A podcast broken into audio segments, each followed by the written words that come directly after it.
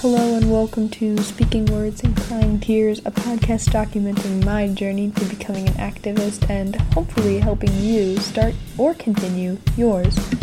So, let's get going. So, I hear you're interested in my podcast. That is amazing. You don't have to wait long. Speaking Words and Crying Tears is coming out on the Friday, the 25th of August. So prep the whole day. Block off your calendars. This podcast is going to change the way you think about your life. Now, before I commit to more unrealistic expectations, here is a sneak peek.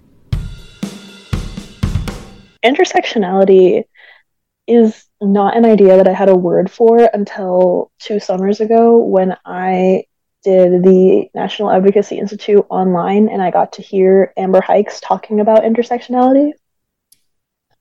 And I was like, oh, it, like that that's this thing that I have that I'm experiencing constantly and that I'm struggling with you know, communicating to other people and nobody's ever really gotten it.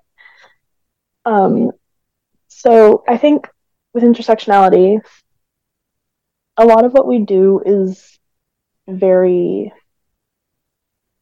focused, if that makes sense. Mm-hmm.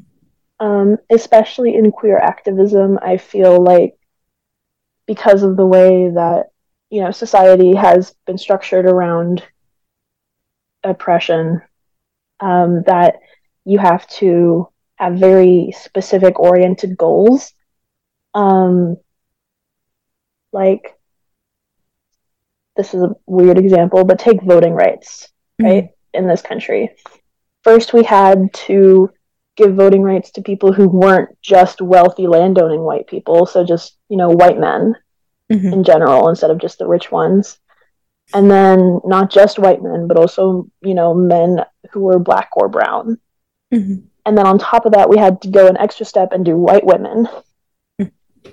and i'm not i don't remember off the top of my head if that included women of color but it's like you have all of these super specific little steps um, and that's translated to how we do sort of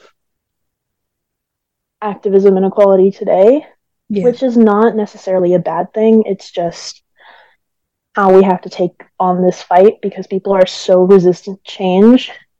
Mm-hmm. Um, but it means that when you have an intersectional identity, that sometimes you have to pick a battle, which mm-hmm. is really difficult, and it feels like ignoring various parts of yourself just because you need one part slightly more um, to be acknowledged in that moment.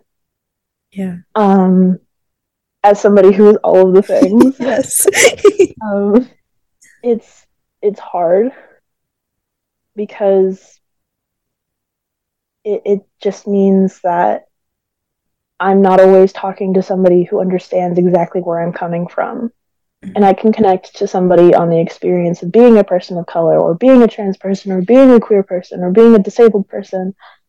Um, but all of those things put together, that is such a specific experience, and not everybody is even willing to sort of hear and understand that. Like, it, it makes things too difficult for some people, yeah. which is not on them and is not on me, and rather on the way that society has decided to interact with people like me and like us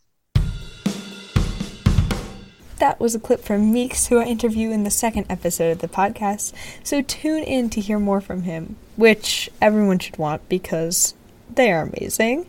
So come on out and listen to Speaking Words and Crying Tears on Spotify, iTunes, Apple Podcast, and YouTube. I will see you on August 25th. Thanks so much for listening to Speaking Words and Crying Tears, written and produced by me, Cameron Conroy. Reach out with questions, suggestions, or if you're interested in being a guest at swactivism at gmail.com. That's S W A C T I V I S M at gmail.com. Thanks again for listening and have a lovely time between episodes.